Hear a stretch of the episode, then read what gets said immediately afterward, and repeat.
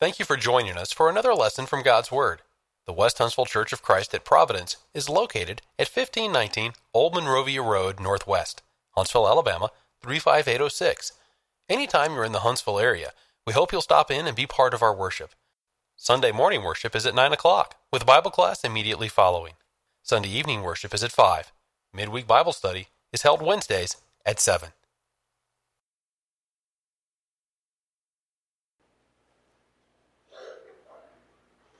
Well, welcome to part number seven of the pieces of God's big picture. If I can have the first slide.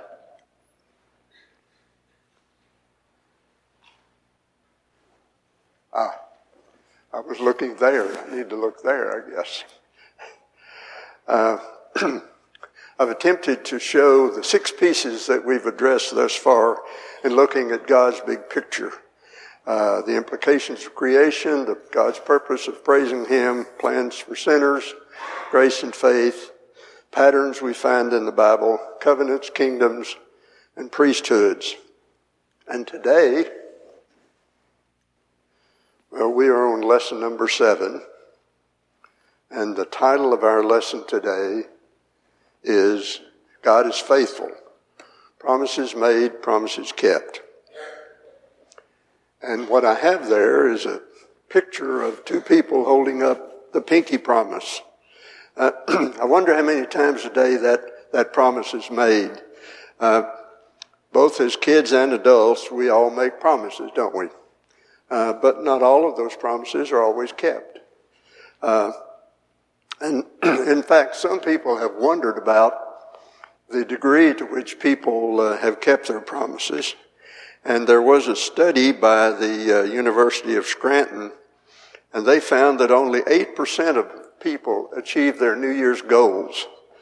Uh, another survey was done, and people, only 4% of the people believe that politicians ever keep their promises. But interestingly enough, there was a study made of the presidents from 1944, I believe it was, to the present day, and they found that about two thirds of, of their promises uh, were kept. So maybe we're a little more skeptical of politicians than, than perhaps we should be. But regardless of the reason that uh, we break our promises, uh, we do know that that happens. I suspect all of us have had that happen to us at one point or another, maybe at least once or twice. Uh, but uh, there's always good intent behind it, I think. But a promise has no more value than the uh, than the ability and the willingness to actually fulfill that promise. So every time we give our word, we're putting our honor on the line. We're implying to the people that we make the promise to uh, that we're a person of integrity and that we will indeed do what we say. And I think it goes without saying if we don't live up to our word, if we don't keep our promises, then we're going to damage our credibility, uh, our reputation will suffer, and uh, most importantly, perhaps of all, we're actually letting ourselves down. There was a fellow by the name of Niccolo Machiavelli, who was an Italian diplomat, politician, historian, philosopher. And uh, he had he lived during the Renaissance period. He had this statement to uh, make: "A prince never lacks legitimate reasons to break his promise." That term, or the term Machiavellian, has come to uh, represent a person who is evil, a person who has little or no morals. They're very cunning and deceitful. And unfortunately, in Machiavelli's time and in subsequent history, much of Europe reflected more or less the same philosophy of life. And, and I would say, unfortunately for us also, that philosophy has made its way across the pond. Uh, many people in business, politics, and other fields are uh, not very careful about keeping their promises always. Uh, and will use uh, whatever means they can to get ahead. But in God's case, nothing that Machiavelli has said can be, anything he said rather can be, uh, cannot be any further from the truth for God. We read in uh, Joshua 21, uh, at verse 45, the following about God and his promise to Israel. Not a word failed of any good thing which the Lord has spoken to the house of Israel. All came to pass. And I found an interesting thing. I like to do word studies, and I found that in that verse, the word, the same word is used three times. It's translated three different things, but the word word is, or the word is translated word, thing, and spoken. I think it is a play on words and it's telling us several things about God's Word. God's Word, when He speaks, is a good thing. When He speaks, it does not fail. And when He says it, it happens. It comes to pass. So in other words, when God speaks, it is a promise. It is a fact. In fact, we're reminded, I think, of what is said of creation in the beginning in Genesis 1 and 2. God spoke, things happened, and he looked at it and declared, It is good. So we have to conclude, I think, uh, on this basis, but I want to go further and show you other things as well, further proofs that God keeps his promise. His promise, his word is truth. It is his will. Uh, and I'm reminded also of what Jesus prayed in the Garden of Gethsemane. He said of the Father's Word, Sanctify them by your truth. Your Word is truth. The Word, God's Word, has the power to set us apart, and it has the power to raise us up to the level of holiness. God speaks, it's a promise, it's good, it's true. It has immense power, and it cannot, it will not fail. So, for the remainder of the lesson, I want to talk about some of the promises that God has made. And I have been proceeding thus far in chronological order. Uh, I have to go back on my word about that today because I'm going to kind of go back and forth in time and looking at some of God's promises. I, it was the only way I could do it that made any sense to me anyway. First of all, the promises to Abraham. Uh, and this, of course, is a demonstration, I think, of God's track record. Uh, you remember, uh, no doubt, that God made three primary promises to Abraham the nation promise, the land promise, and the seed promise. And in uh, Deuteronomy chapter 10, at verse 22, Moses was giving one of his history lessons to the uh, uh, generation, a new generation of Israelites. And he said this, your fathers went down to Egypt, 70 persons in all, and now the Lord your God has made you as numerous as the stars of heaven. So I would maintain that the nation promise was kept. God kept his word. Last week I also mentioned in connection with another promise, the land promise, Genesis 15 verse 18, where it describes the land that uh, Abraham would inherit as it was be from the river of Egypt to the great river, the river, Euphrates. In Joshua 21 and verse 43, one of the verses cited here, we read this. So the Lord gave to Israel all the land which he had sworn to give their fathers, and they took possession of it and dwelt in it. But when we read the description in that context, it's not quite the same as that in Genesis 15. So we have to go to 1 Kings 4 and verse 21 during the reign of Solomon.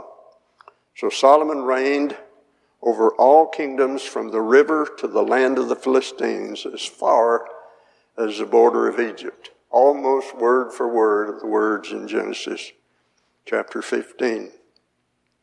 I think we should note, hopefully we can certainly conclude at the end of this study, that uh, the Bible records God's promises, and they're recorded in writing. He doesn't uh, hesitate to have us know and to be aware of the promises that He's made. And then when we get to the New Testament, we have to get there before we can really see the fulfillment of the seed promise that God made. And the passages listed here, uh, I think, are worth taking note of. Uh, I won't read the passage, but I'll refer you, and if you want to turn there to Galatians 3, at chapter 13 beginning. There's some really important discussion there, and very enlightening, I think, about the seed promise that God made to Abraham. Of course, we know the seed promise would be the coming of Jesus the Messiah into the world. So in, I think that passage makes five important points. The first point uh, that's made there is God oftentimes makes his promises in a covenant. It's like a legal contract. He declares himself that he, what the contract will be, and that his word is good and it cannot be annulled or changed. The second point is that God made the promise to Abraham. Uh, and it was, uh, and the third point was the law of Moses uh, was given a long time ago, uh, but it was given after the promise was made to Abraham. And then he goes on to make the fourth uh, point based on that timeline that the inheritance that was promised Abraham, that is, the land, the nation, the seed, uh, was not based on Moses' law. It was rather a promise. If, if it had been based on Moses' law, it would have been not a promise, but law. And the fifth thing that he, uh, point that's made there in verse 18 is God promises and he keeps his promise. So I would suggest that all three of God's promises to Abraham were fulfilled. They were kept. Another thing about the promises of God is he promises victory as he did to the people in, uh, in the Exodus this passage in Deuteronomy chapter 7. When the Lord your God brings you into the land which you go to possess and has cast out many nations before you, the Hittites, the Girgashites, the Amorites, the Canaanites, the Perizzites, and Hivites, and the Jebusites, seven nations greater and mightier than you. When the Lord your God delivers them over to you, you shall conquer them and utterly destroy them. So, even though the Israelites, many, on many occasions in their wanderings, expressed doubt, in fact, open rebellion sometimes to Moses, but of course in reality they were rebelling and rejecting the promises and the leadership of God. They often express doubt about God and His leadership and His ability to deliver. Moses, in his eight sermons in the book of Deuteronomy, rehearsed their past history and he talks about the future as well. In his uh, sermon in Deuteronomy chapter 7, at verse 1 and 2, he reminds them of God's promise the promise to conquer the land and to cast out those nations and one of the things that's interesting about those nations, notice he uses the word greater and mightier than you.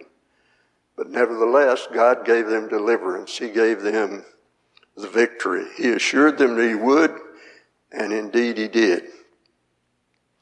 Last week, uh, as I suggested, covenants look both backward and forward. Well, this is a reminder of the covenant, and it is looking back and it's also looking forward to a time that they would be able to conquer these lands. And in Christ, of course, we know we have a promise of victory. 1 Corinthians 15 on the resurrection has these words beginning at verse 55. O death, where is your sting? O Hades, where is your victory? The sting of death is sin, and the strength of sin is the law. But thanks be to God who gives us the victory through our Lord Jesus Christ. And that word gives there is a word that's in the present tense, interestingly enough, and it carries the sense of continuing on. So God promises and has and does and will give the victory. God, as we discussed last week, is also a God who keeps his covenant. This passage uh, in, uh, continues on in Moses' sermon in uh, Deuteronomy 7. But because the Lord loves you and because he, he would keep the oath which he swore to your fathers, the Lord has brought you out with a mighty hand and redeemed you with, from the house of bondage, from the land, from the hand of Pharaoh, king of Egypt. Therefore know that the Lord your God, He is God. He is faithful, who keeps covenant and mercy for a thousand generations with those who love Him and keep His commandments. That expression, mighty hand, that's used there in that passage is an expression or a description of God's ability, the power, the might that He has to deliver on his promises. I would suggest to us that God already we've seen has a proven track record. He says even to a thousand generations he will remember. God does not forget. But he also doesn't let us forget as well. God is a God of remembrance. Uh, this chart depicts what the Israelites did during the time of the law of Moses to remember, to remember their deliverance from the captivity, from slavery in Egypt. Uh, and the method that God used was the blood of the lamb on the doorpost. And again, we Christians have, are given a means of remembrance, not monthly, but weekly in the Lord's Supper. It is our remembrance of our deliverance from sin and death, and we know that it is possible because of the blood of the Lamb. God remembers, and He helps us remember as well. And we have a God who keeps His judgments. And this is part of the final sermon that Moses gives in the book of Deuteronomy. In Deuteronomy 28, we find there a series of two parts. One is a, a, list of blessings that God promises to those who are obedient, and a list of cursings to those who are disobedient. Notice in verses 47 to 50 in Deuteronomy 28, because you did not serve the Lord your God with joy and gladness of heart for the abundance of everything, Therefore you shall serve your enemies, whom the Lord will send against you in hunger and thirst and nakedness and in need of everything. And he will put a yoke of iron on your neck until he has destroyed you. The Lord will bring a nation against you from afar. And this is a forecast of the distant future.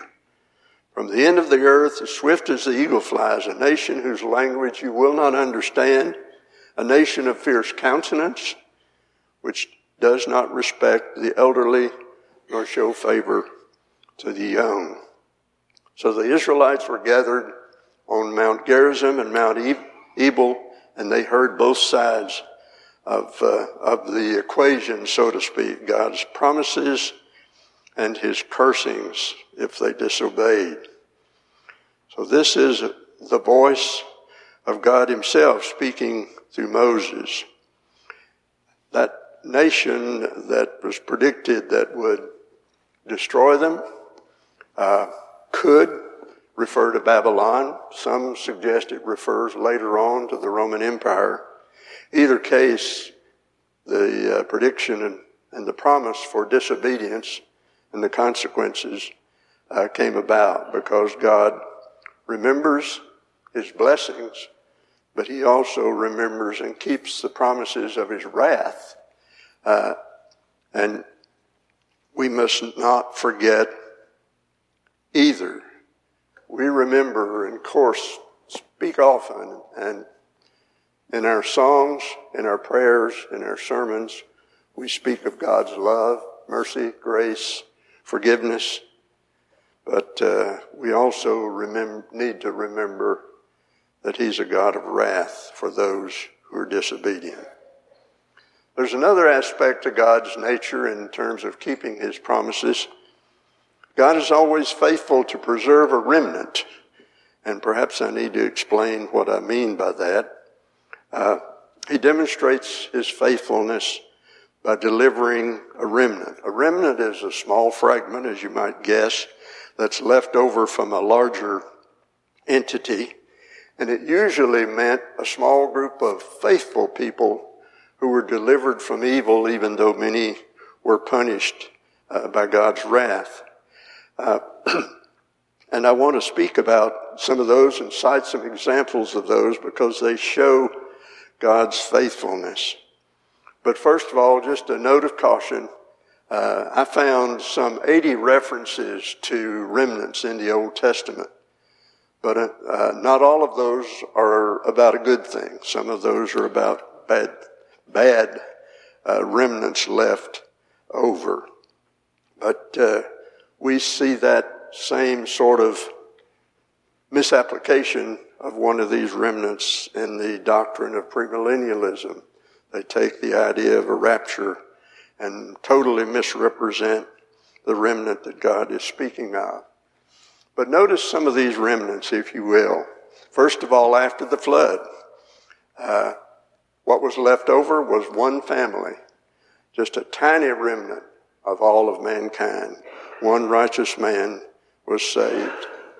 Then there's a Lot and his family and their deliverance from the destruction of Sodom and Gomorrah. Again, a very tiny remnant out of those uh, two great cities. The nation of Israel, in a very real sense, is a remnant. They, were, of course, were a, a small remnant of the population of the world, Abraham's descendants, and then God continued to narrow that down to the uh, descendants of Isaac, to the descendants of Jacob, and finally, he narrowed it down even to the tribe of Judah that would be the one that would bring about the fulfillment of the seed promise and be the uh, line of kings. The prophet Elijah, when he was very much in fear of his life because of Jezebel, uh, he expressed to God that he, he was all alone. Uh, but God reminded him that there were still some 7,000 righteous men, prophets, who had not bowed down to the uh, idol Baal. And this passage that's given below uh, is a part of a passage that uh, Jeremiah promised, or prophesied rather, when he was talking about a faithful remnant uh, of the people of Israel. But I will gather the remnant of my flock out of all countries where I've driven them and bring them back to their folds, and they shall be fruitful and increase. The people of, of uh, Judah were in captivity in Babylon. They were, had been there many decades and, and were getting low on hope of ever being delivered. But the prophet Jeremiah is offering them a hope in terms of this remnant that will be brought back, brought back from Babylonian captivity. Uh, the prophet Micah is another who spoke of this remnant of Judah returning. Zephaniah is another who talked about uh, a righteous or faithful remnant that would uh, return to the land which God had given them. And the idea of a remnant plays out in our day and time as well in Christianity.